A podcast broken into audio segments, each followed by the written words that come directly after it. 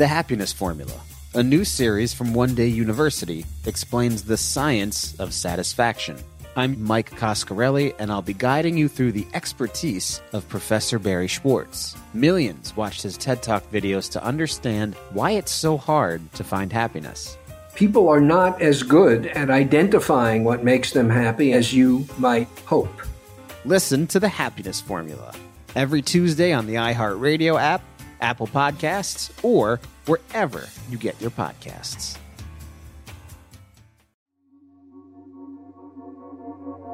Welcome to Stuff to Blow Your Mind, a production of iHeartRadio. Hi, my name is Robert Lamb, and this is The Monstrefact, a short form series from Stuff to Blow Your Mind focusing on mythical creatures, ideas, and monsters in time.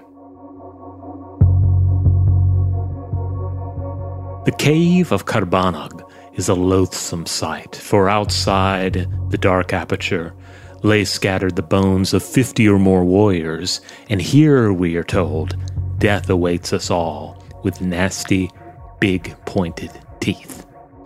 Yes, this is the famous killer rabbit from the 1975 film Monty Python and the Holy Grail, and the audience indeed gets to watch on as the otherwise normal looking white rabbit commences to slaughter medieval knights right and left until the Knights of the Round Table do finally defeat the creature with the aid of the legendary holy hand grenade of Antioch. It's a wonderfully absurd scene, and of course, the obvious reason for the absurdity is that rabbits of the natural world are generally noted for their bashfulness in the wild and their docile nature in domesticated settings.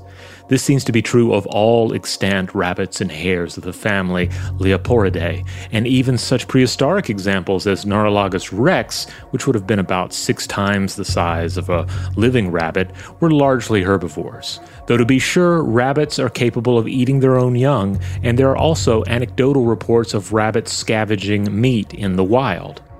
So the mere idea of a killer rabbit is, of course, again, inherently absurd.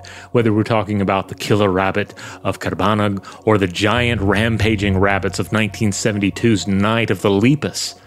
Though I suppose I'm willing to give giant rabbits in a largely barren environment the benefit of the doubt. Still, the idea is inherently silly, so silly that the notion of a killer rabbit continues to resonate in varying areas of discourse. Just as one quick example, and again, this one is from the 1970s, in which there was a fair amount of killer rabbit excitement, obviously, uh, is Gary Bedell wrote in a 1977 paper in the New Scholasticism, quote, to find a carnivorous rabbit would indeed so upset our system of knowledge that we might he- that we might hesitate to classify the newfound entity as a rabbit. But the idea of a killer rabbit is not just a comedic obsession of the 70s. No, the idea actually goes back hundreds of years at least. The facade of Notre Dame Cathedral in Paris, France features an image of a knight fleeing from a rabbit, an image that reportedly inspired the Python filmmakers. Such a fearsome rabbit also pops up in the medieval literary cycle of Reynard the Fox, again as an absurdity, an example of extreme cowardice.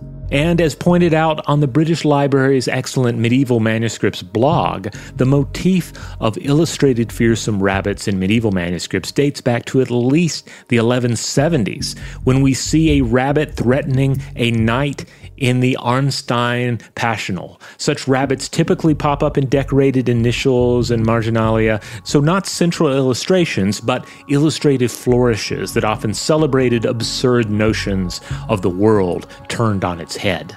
Later centuries also gave us more manuscript illustrations of rabbit mischief.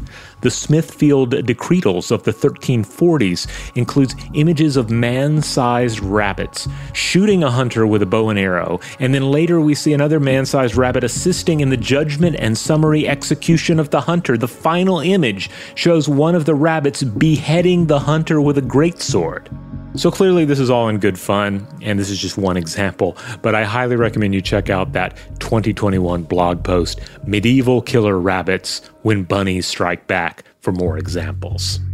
Clearly, the oxymoronic power of the killer rabbit has stood out to us for some time, and it will continue to resonate with us as the cute threat, the thing that couldn't possibly rise up and eat us bite our head off, or uh, sentence us to death by beheading.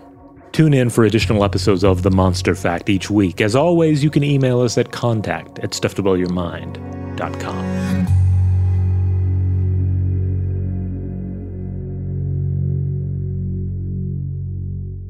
Stuff to Blow Your Mind is a production of iHeartRadio.